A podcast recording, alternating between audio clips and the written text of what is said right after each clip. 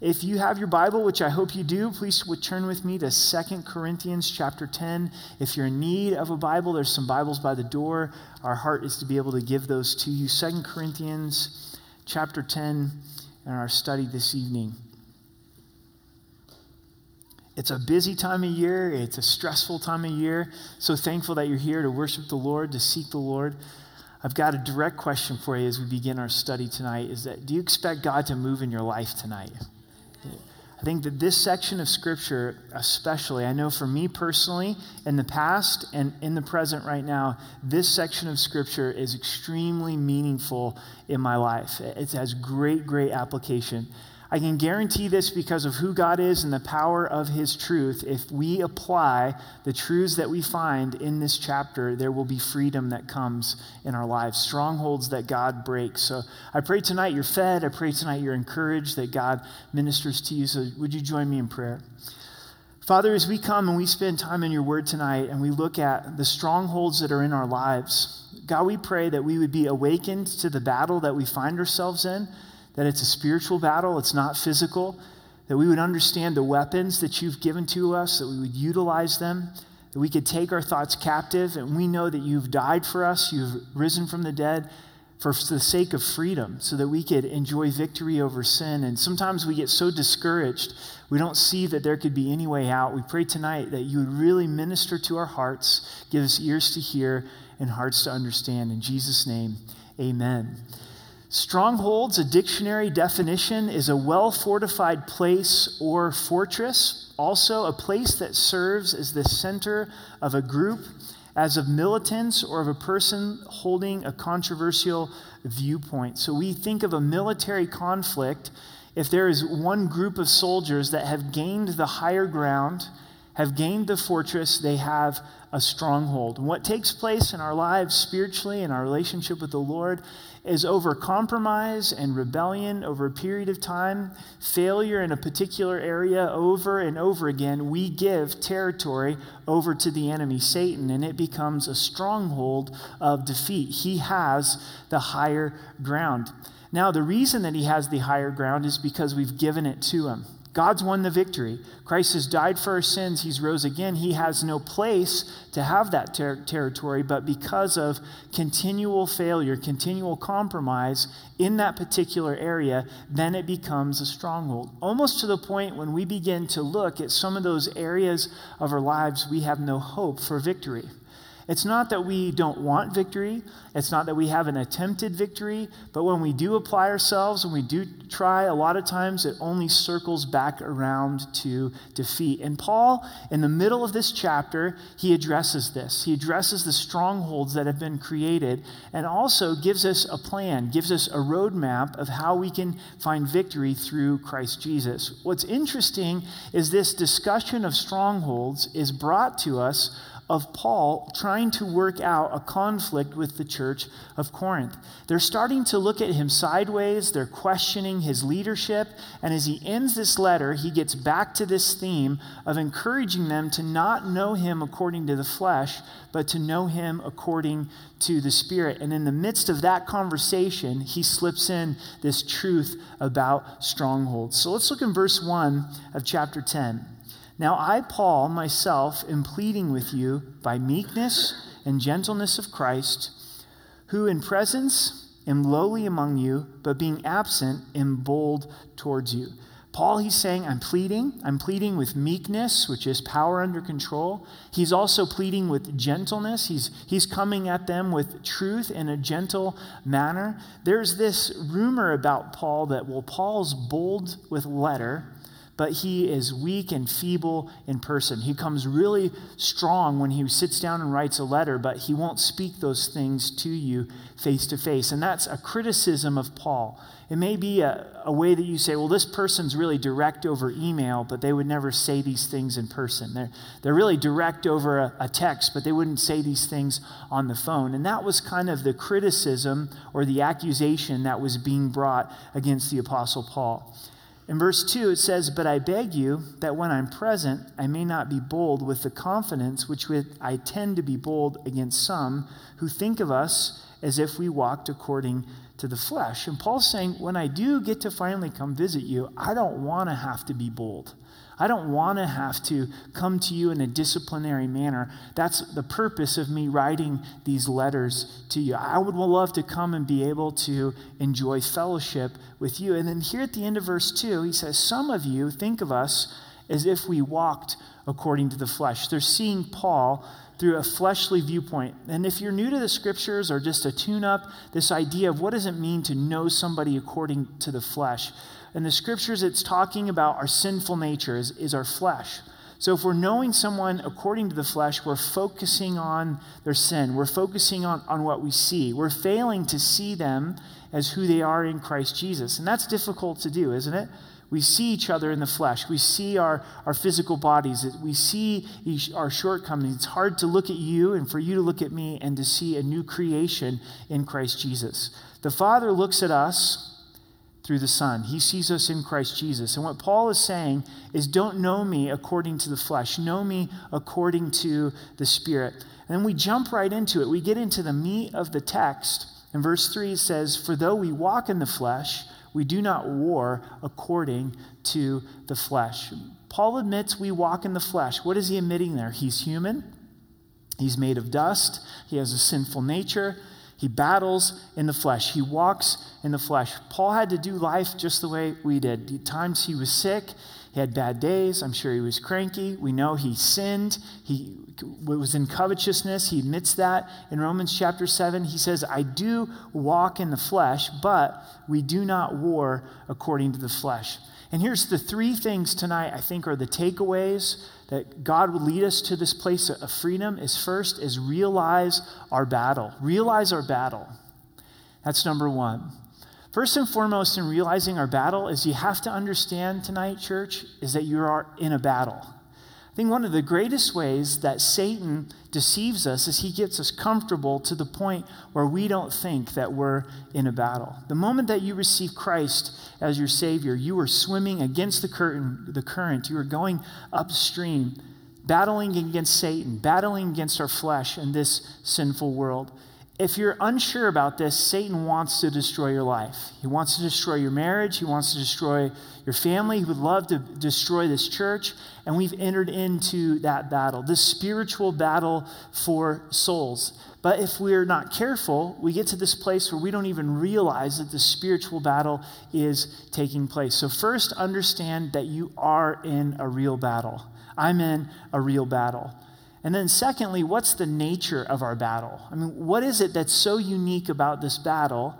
And what does it say here? It's not according to the flesh, it's spiritual and it's not physical. I'll admit this. I'll be one of the first to admit I'm slow to realize that there's a spiritual battle that's taking place. I tend to look through life through that physical lens, only looking at the physical components, and then, duh, oh yeah.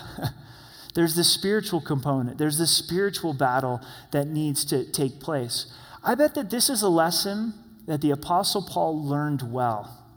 As he was planting churches, going to these lost areas at the forefront of these dark regions, he had to have personal experience with the fact that indeed he was in a spiritual battle, not a physical battle. I want to take some time to really develop this in Scripture. Ephesians 6, verse 12 says, For we do not wrestle against flesh and blood, but against principalities, against powers, against rulers of the darkness of this age, against spiritual hosts of wickedness in heavenly places process that for just a moment. We don't wrestle against flesh and blood. You think the conflict is between you and your spouse, you and your kids, you and your neighbors, you and a family member, you and society, who knows? You go, there's this huge personal conflict that's taking place. And God, in His wisdom, is saying it's not a personality struggle.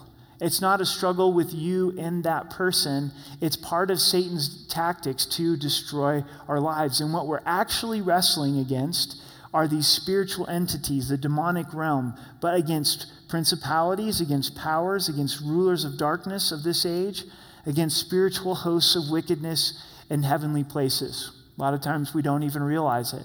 God's describing it for us. It's not a physical battle, it's a spiritual battle.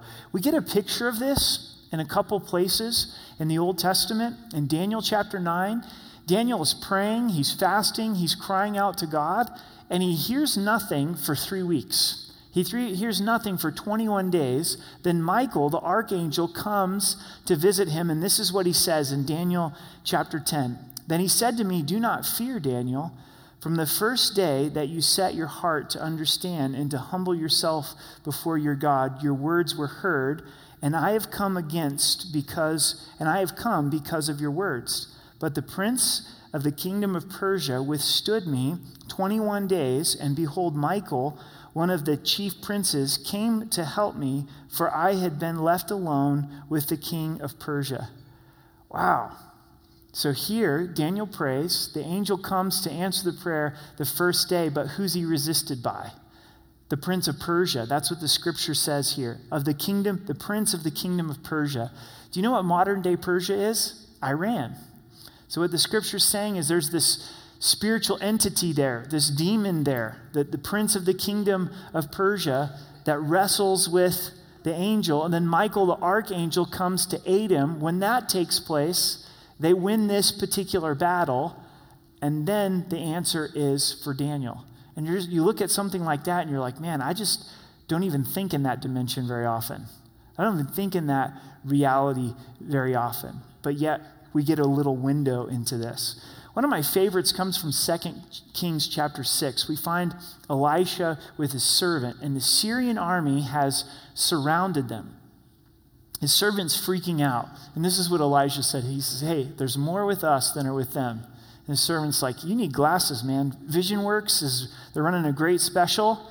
You can get two pairs for $99. You know, like, like look around so that we're extremely outnumbered. I don't know what, what you're seeing. And then Elisha prays that God would open his eyes to be able to see into this other dimension. And I think that's really the prayer for us. God, help us to see the nature of our war. Lord, Lord, help us to see ways that the enemy's attacking us and we're not even realizing it. We're not even fighting it the right way. We're not, we're not even on the, the right battlefield. We're in the physical, but God is in the spiritual, and this battle is taking place in the spiritual. So this is 2 Kings 6, verse 16. So he answered and said, Do not fear, for those who are with us are more than those who are with them. And Elijah prayed and said, Lord, I pray, open his eyes that he may see. Then the Lord opened the eyes of the young man, and he saw. And behold, the mountain was full of horses and chariots of fire around Elijah. He was able to see into this spiritual realm, to see all of these angels that God had put into place these chariots of fire, these horses. Elijah was focusing on this the whole entire time. One of the things that I remember my parents praying when they would put us to bed at night is praying that angels would encamp around us and angels would, would encamp around our, our house. When you read the scripture from like a first time perspective, there's so much about angels and demons, aren't there? It, it's throughout scripture, Genesis to Revelation. I wonder if we could see into this spiritual realm tonight how many angels, the hosts of God's angels that, that He has around us as, as, believers. We know that angels are messengers to, to minister to believers. It, it's a powerful, powerful truth. Another window that we see of this is with Jesus in the Gospels. He goes to the Mount of Transfiguration, comes down, and the rest of the disciples, only Peter, James, and John were with him, but the rest of the disciples were dealing with a boy who was demon possessed.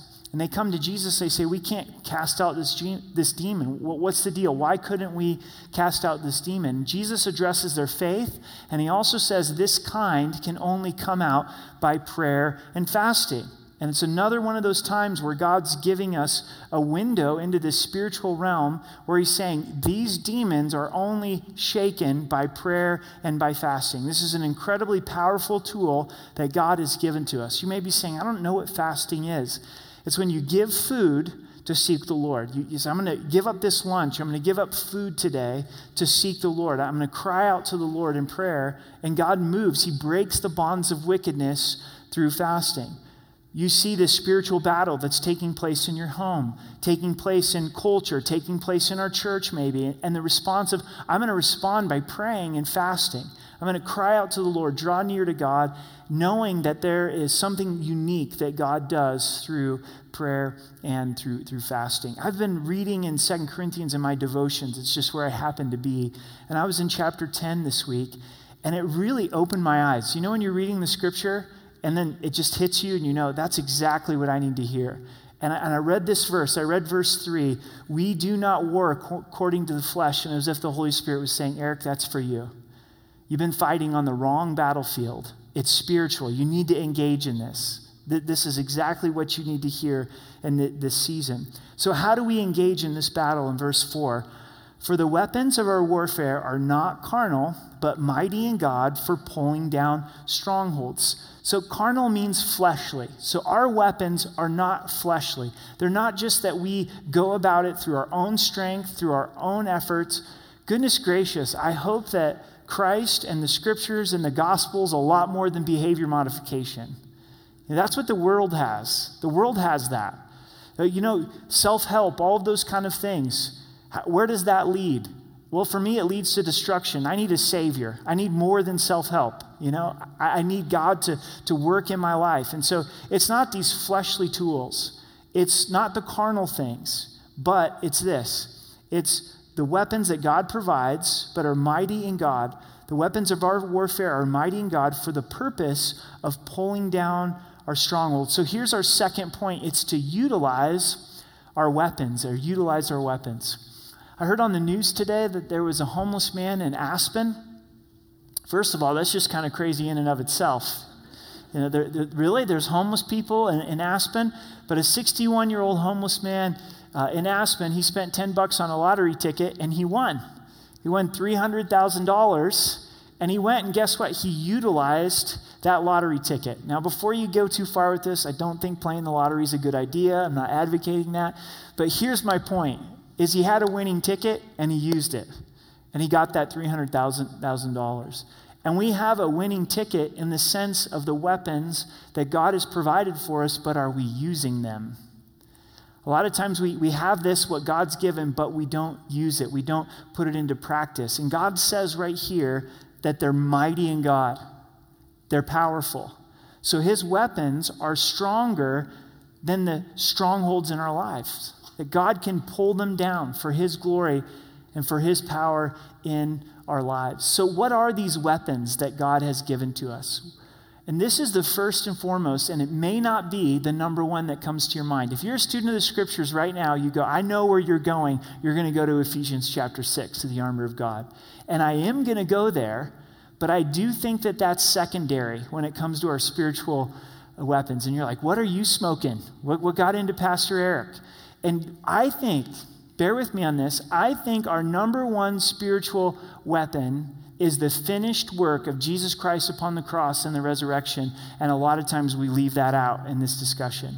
And we go right to the armor of God. Because we think about what was accomplished when Jesus died upon the cross, and sin was paid for, the power of sin was broken, Satan was defeated, buried, all of our sin, the power of sin buried and risen in newness of life. The stronghold has already been defeated because of what Christ has done.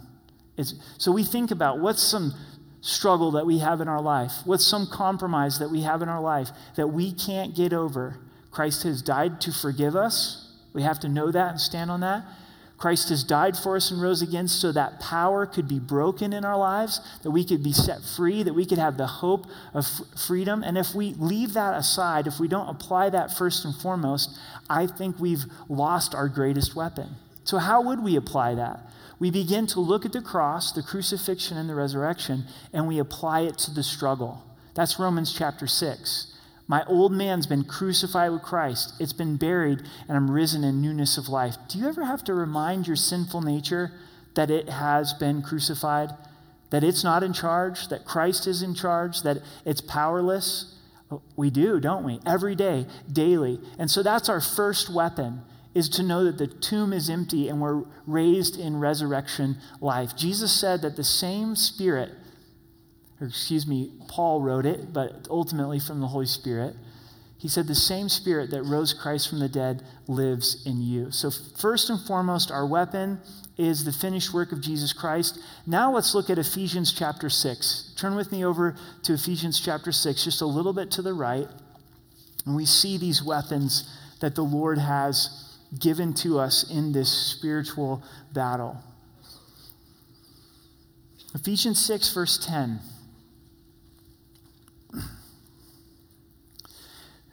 Finally, my brethren, be strong in the Lord and the power of his might.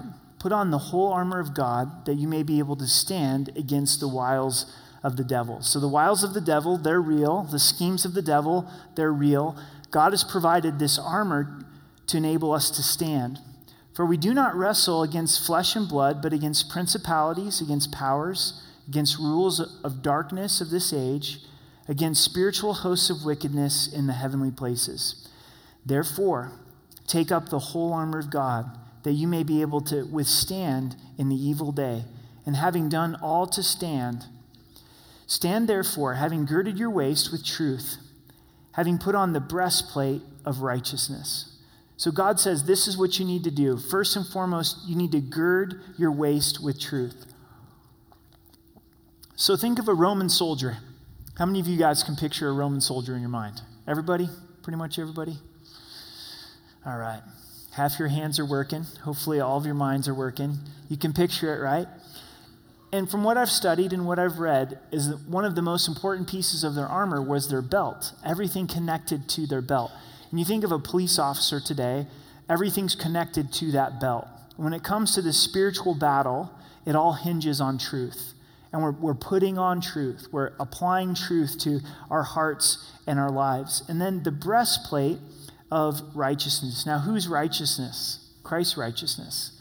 The breastplate covers the heart, that part of the armor, and what it covers us, it protects us. It's the breastplate of righteousness having your feet shod with the preparation of the gospel of peace. This is powerful. The Roman soldiers in their sandals, it was revolutionary for their warfare. And for us, every step that we take to know that we step in the gospel of peace. I'm going to heaven. I'm going to heaven. I'm going to heaven. And also, I'm preparing to share with others. I'm preparing to share with others. So we're putting on the gospel of peace. God, as I go through my day today, help me to know that I'm going to heaven and I need to be a witness to as many as possible to hopefully they can come with me. And having taken the shield of faith, with which you're able to quench all the fiery darts of the wicked one. So, Roman soldier with his shield, as the darts would come at him, these, these darts that are on fire, Satan's throwing these fiery darts at us, the shield of faith. Maybe you feel especially attacked this evening.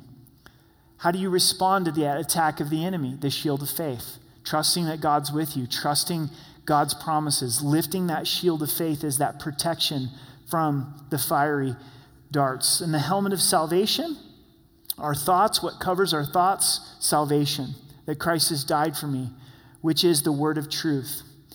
And then it tells us praying always with prayer and supplication in the Spirit, being watchful to this end with all perseverance and supplication for all the saints. And for me, the utterance shall be given to me, that I may open my mouth boldly to make known the mystery of the gospel, for which I'm an ambassador in chains, that in it I may speak boldly as I ought to speak. And mixed with all of these different pieces of the armor, the sword of the Spirit that God has given to us, the only offensive one, uh, offensive piece of the armor, what ties this all together is to be in the attitude of prayer. Now, this is not an in depth study of the armor of God. This is a very quick read of the army of God. But I'd encourage you to take this section of Scripture, pray it through, and see how you can utilize it in your weapons to be able to overcome the strongholds. God's given us the weapons prayer, His Word. And as you study Ephesians chapter 6, every piece of the armor points to Jesus Christ. Do you see that? So he is truth, he is righteousness, he is peace, he is all of these things. And other parts of Scripture tell us to put on Jesus Christ. When you're putting on the armor, you're putting on Jesus Christ. And as we do this, as we utilize our weapons, the strongholds come down. Now, it gets even more detailed and more specific in verse 5. You guys with me? You okay? Is this too much on a Wednesday night? You're like, so what have we covered so far? We're in a battle. We realize our battle. We utilize our weapons, the gospel, Ephesians chapter 6.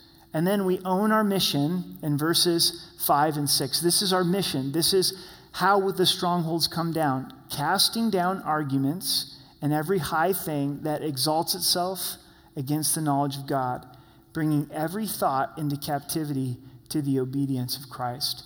The strongholds in our lives go deeper than our sin struggles. They are our sin struggles, but notice this every argument and high thing that exalts itself against the knowledge of God. How many things in our lives is an argument against the knowledge of God that needs to be brought into captivity? How many conversations do we hear throughout the day where it's an argument against the, the knowledge of God, where we've got to bring that thought into captivity? How many things are being thrown at us through media, where it's, whether it's social media, the internet, TV, movies, music, and it's an argument against the knowledge of God that's got to be brought into captivity. So, yes, it is my sin struggles, my failures, these areas of compromise in my life, but it's also all of these things that are being thrown, thrown at me. Every high thing that exalts itself against the knowledge of God. That has the imagery of idolatry. That can be a stronghold in my life. It's a thing, it's a physical thing that's become more important to me than the Lord. It's warring against the knowledge of God, the knowledge of, of Jesus Christ. And these things have got to be cast down. And then how do you do it? Take every thought captive into the obedience of Christ. I think a better word for captive is hostage for us. We understand what that word means hostage. The idea of, of taking someone hostage is an act of aggression. It, it takes a very purposeful intent. So we have these thoughts that are against the knowledge of Christ, whether it's a sin struggle or an argument that's being thrown against us, and instead of just being passive about it, then we're aggressive through the tools that God has given us, and we take that thought captive. We take that thought into the obedience of Jesus Christ. So, maybe the struggle is lust.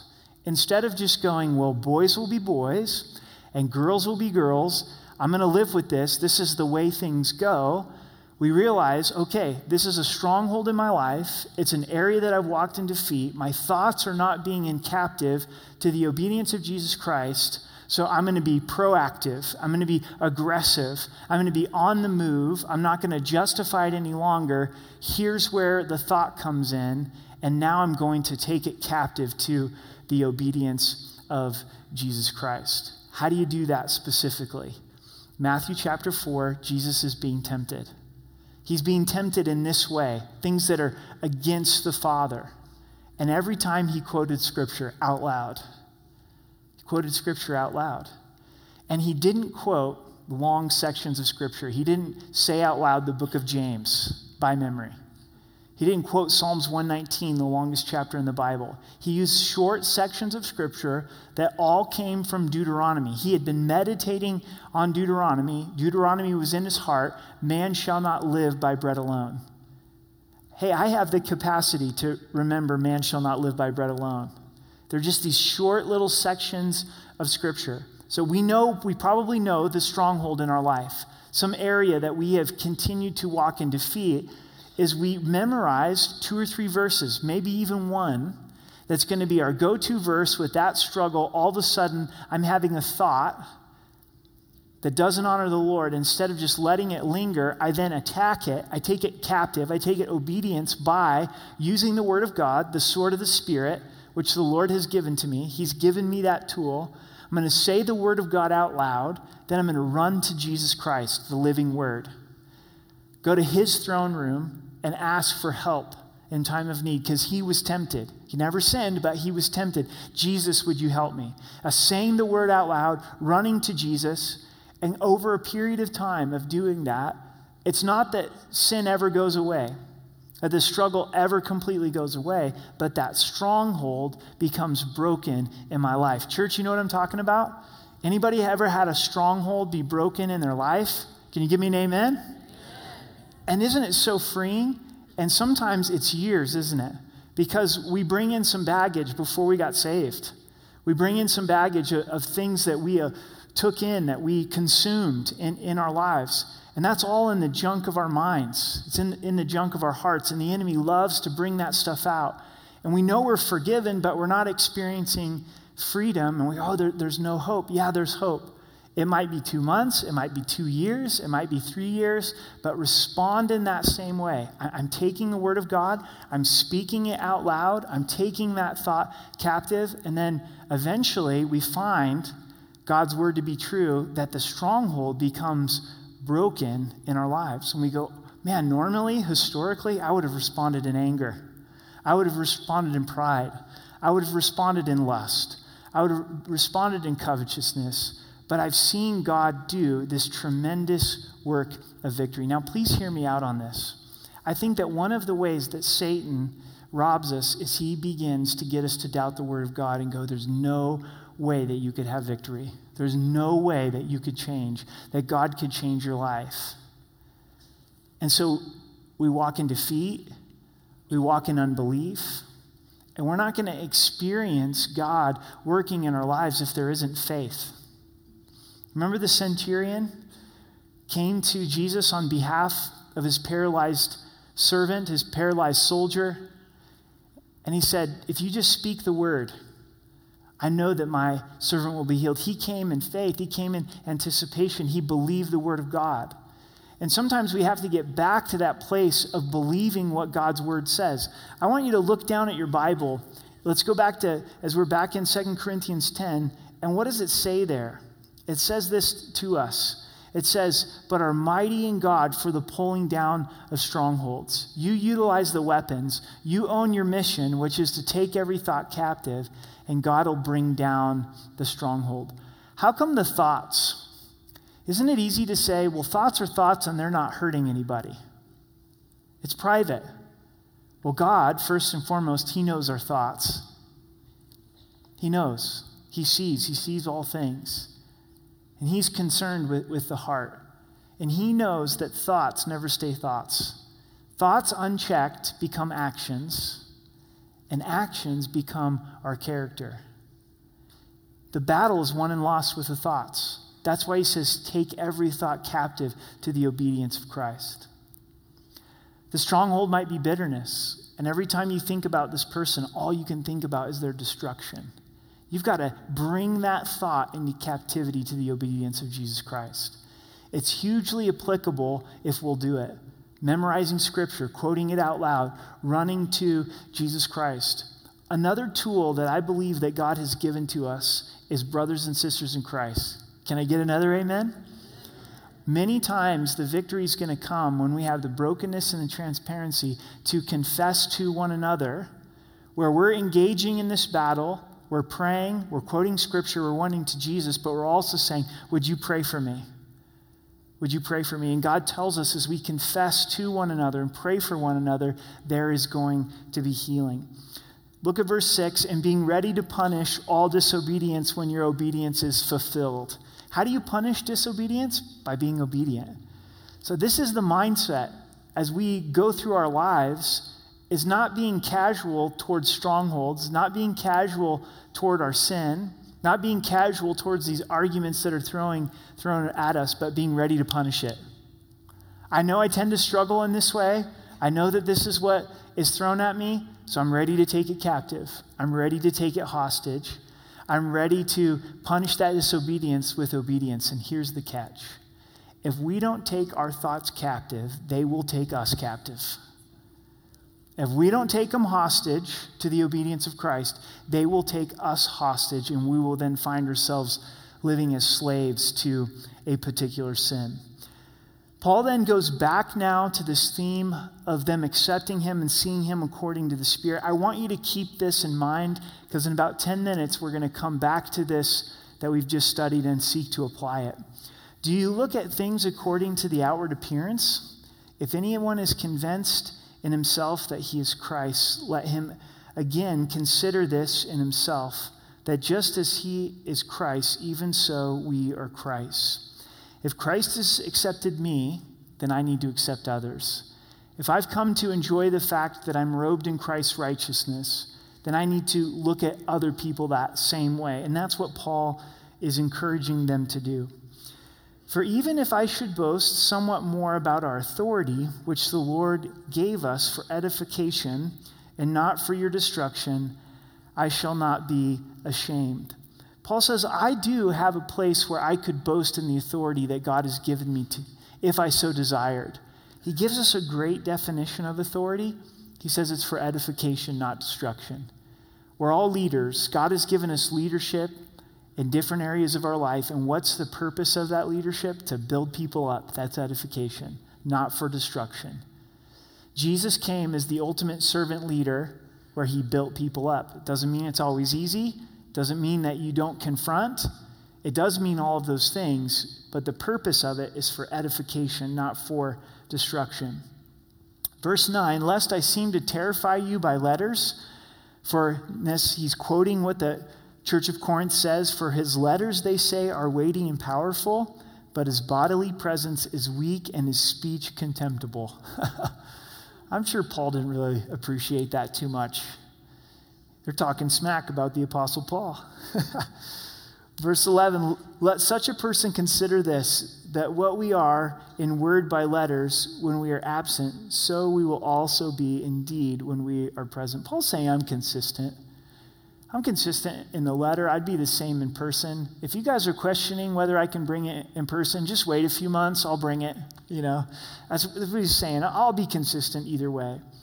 Verse 12 is rich, it's a freeing verse. For we do not dare class ourselves or compare ourselves with those who commend themselves. So there's some that were going around tooting their own horn. They're, they're commending themselves. They want everyone to, to see all of the good that they're doing. But they, measuring themselves by themselves and comparing themselves among themselves, are not wise. Maybe this is a trap of all cultures to compare with one another, but I think it's especially in the Western culture. It's just so easy, even in God's church and the kingdom of God, to compare ourselves with one another. We look at the gifts of other believers, the strengths of other believers, and, and we start to go, man, I wish I could be like that. I wish I could be used by that. I, I wish I could communicate like that. And we begin to compare. Think about parenting. Sometimes as, as parenting, we, we, we compare each other and we rack and stack our parenting by looking at our friends or, our other people in the church. And where we really should be evaluating our parenting is before God and making sure that we're lining up with what God wants us to be and that we're approved by the Lord. But if we're honest, sometimes you know, who wants to be the one that's seen as that parent, right? You know, oh man, they're, they're the kid, parent of, of that kid or, or this, and, and we're trying to save face and save, save image. I, I think for me in pastoral leadership, this is always a challenge.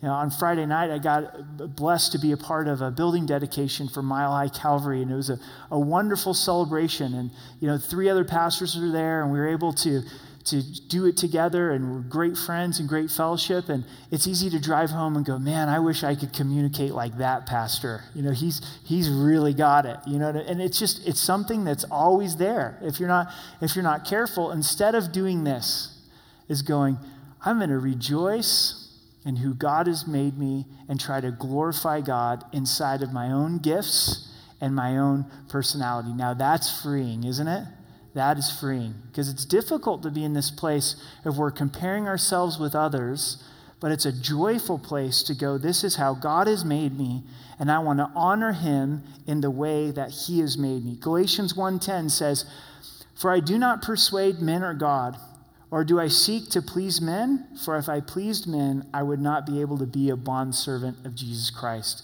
As long as I'm comparing myself with others, I'm missing the real place I'm supposed to be looking, and that is to be a bondservant of Jesus Christ. Verse 13, we, however, will not boast beyond measure, but within the limits of the sphere which God appointed to us, a sphere which especially includes you. This word sphere has the idea of lanes in a race, where you have to stay in your lane. And Paul's saying, God has given me certain leadership and authority, and I'm going to make sure to stay inside of that lane. But, Church of Corinth, it includes you. So I'm not going to boast, but I am going to assume the leadership that God has given me, assume the leadership that God has called me to. In verse 14, for we not overextending ourselves as though our authority did not extend to you, for it was to you that we came with the gospel of Christ, not boasting of the things beyond measure, that is, in other men's labors, but having hope that as your faith is increased, we shall be greatly enlarged by you in our sphere. Paul's saying God used us to bring you the, the, gospel and plant the church, so it's appropriate for me to address you on these things. A great example is if you're a parent, God's given you a sphere of influence in their life, and it's right for you to assume that in training and in discipline. But it's wrong to assume that in other people's kids' lives. You know, if you went over to the grocery store and just started disciplining every child that was in there and speaking into those kids' lives the way you do with your own kids, we'd probably be coming to do a jail visit for you. You know what I'm saying? It's just not appropriate. You know, you're not their mom, you're not their dad. But it is appropriate with where God has given you leadership. And so that's, that's wise, that's wisdom. Lord, where have you given me leadership? I want to make sure that I'm fulfilling that, but I want to overstep my bounds. I don't want to, I don't want to go be charging someone that, encouraging someone, exhorting someone that I haven't been giving that sphere of influence. In verse 16, to preach the gospel in the regions beyond you, and not to boast in another man's sphere of accomplishment. Verse 17, but he who glories, let him glory in the Lord. This comes from Jeremiah chapter 9. Thus says the Lord, let not the wise man glory in his wisdom, let not the mighty man glory in his might, nor let the rich man glory in his riches, but let him who glories glory in this, that he understands and knows me, that I am the Lord, exercising loving kindness, judgment, and righteousness in the earth. For in these I delight, says the Lord. So it's not about what people think of us, it's about being faithful to the Lord and giving all of the glory and glorying in the fact that we know Him. And if we're glorying in that, we're glorying in His grace because it's by His grace that we know the Lord. And we end in verse 18 For not that he who commends himself is approved, but whom the Lord commends. This is huge. There was people that were going around saying, I'm an apostle, I'm a pastor, I'm a spiritual leader. And they were simply approving themselves, they were propping themselves up. And that'll go so far. But Paul's saying that's really no big deal. What I'm desiring is that God would commend me, that God would approve me. That's the, that's the place that we want to be in. Instead of comparing ourselves, let's go back to this area of parenting. Are you approved by God? Do you know that you're doing your best under the Lord? You've sought God in, in your decisions? It may not be the way everybody else does it, but it's the way that God has led you to do it. You're in the right place. In your work, are you approved by God? You may not be the most popular. You not, may not be the one that's getting all the raises, but you can sleep at night because you know you're approved by the Lord. You know you've been doing your best unto the Lord. You're a person of integrity. That's what we should be desiring. That's what we should be longing for, is to be commended by the Lord. So as we end, let's come back to this concept of strongholds. Stop fighting in a, spirit, in a, a spiritual battle in a physical realm. Church, we're in a spiritual battle. I mean, just even think about the events of the last six weeks that have taken place throughout the globe. It's a spiritual battle. It's a spiritual battle. And that shooting that took place in, in Paris, how many people went to hell because they don't know Christ as their Savior? And Satan's going, Yes, I came to kill, steal, and destroy. It is a spiritual battle. We need to start looking through that lens of the spiritual and engaging in this spiritual that, battle that God's given us. So put into action the mighty weapons that God has provided. Take the gospel and begin to apply it to our lives. Jesus, you died for me and rose again. Ephesians chapter 6 take thoughts hostage to the obedience of Christ. This becomes something that we apply on a moment to moment basis. This is our filter for the way that I'm thinking. Oh, I'm not thinking right about this person. God, I'm not thinking right about myself. There's some of you that you're contemplating thoughts of suicide. That's an argument that comes against the knowledge of God. How do you deal with that? You take that thought captive to the obedience of Christ. That ultimately is coming from Satan. That ultimately is coming from the pit of hell. He's saying your life is not worth it. Where God says you're created in his image, that your life has great value. He's telling you that your loved ones, that their life would be easier if you're not around. But the truth is that their lives would be de- devastated. And so it's taking those thoughts and it's bringing them into captivity to the, to the obedience of Christ. It may be as simple as finances. What does God say about finances?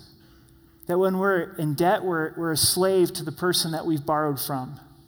And okay, Lord, I need to start thinking biblically about, about my finances. I need to take those thoughts into captivity. My thoughts are telling me I really need a cup of coffee right now.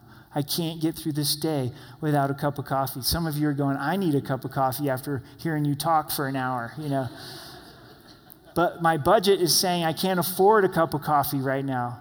I can't afford five bucks right now if I go over into five bucks, Starbucks, which is always five bucks, right? Okay, Lord, I need to take, take my thoughts into captivity in the obedience of Christ. I'm grumbling, I'm complaining. Do all things without grumbling and complaining. It's where the rubber meets the road. I want to leave you with Galatians 5, verse 1. And this is what I'd like you, to, like you to do. I want you to close your eyes. I want you to put your Bibles down. And I hope you hear the heart of the Holy Spirit, the heart of your Savior, your heart of your Father as you hear this verse. I am going to read it from the NIV. It's not my favorite translation, but I am going to read from the NIV here. Galatians 5:1. It says, "It is for freedom that Christ has set us free. Stand firm then, and do not let yourselves be burdened again by a yoke of slavery." Hear this part. It is for freedom that Christ has set us free. I believe that God's heart tonight is to begin this process of taking down strongholds. Why doesn't God just wipe out strongholds in the blink of an eye? Because sometimes He wants to develop us through this process of utilizing our weapons, of taking our thoughts captive. He may choose tonight to break down some strongholds in a moment, or he may quietly speak to your heart and say, Take up the sword of the Spirit.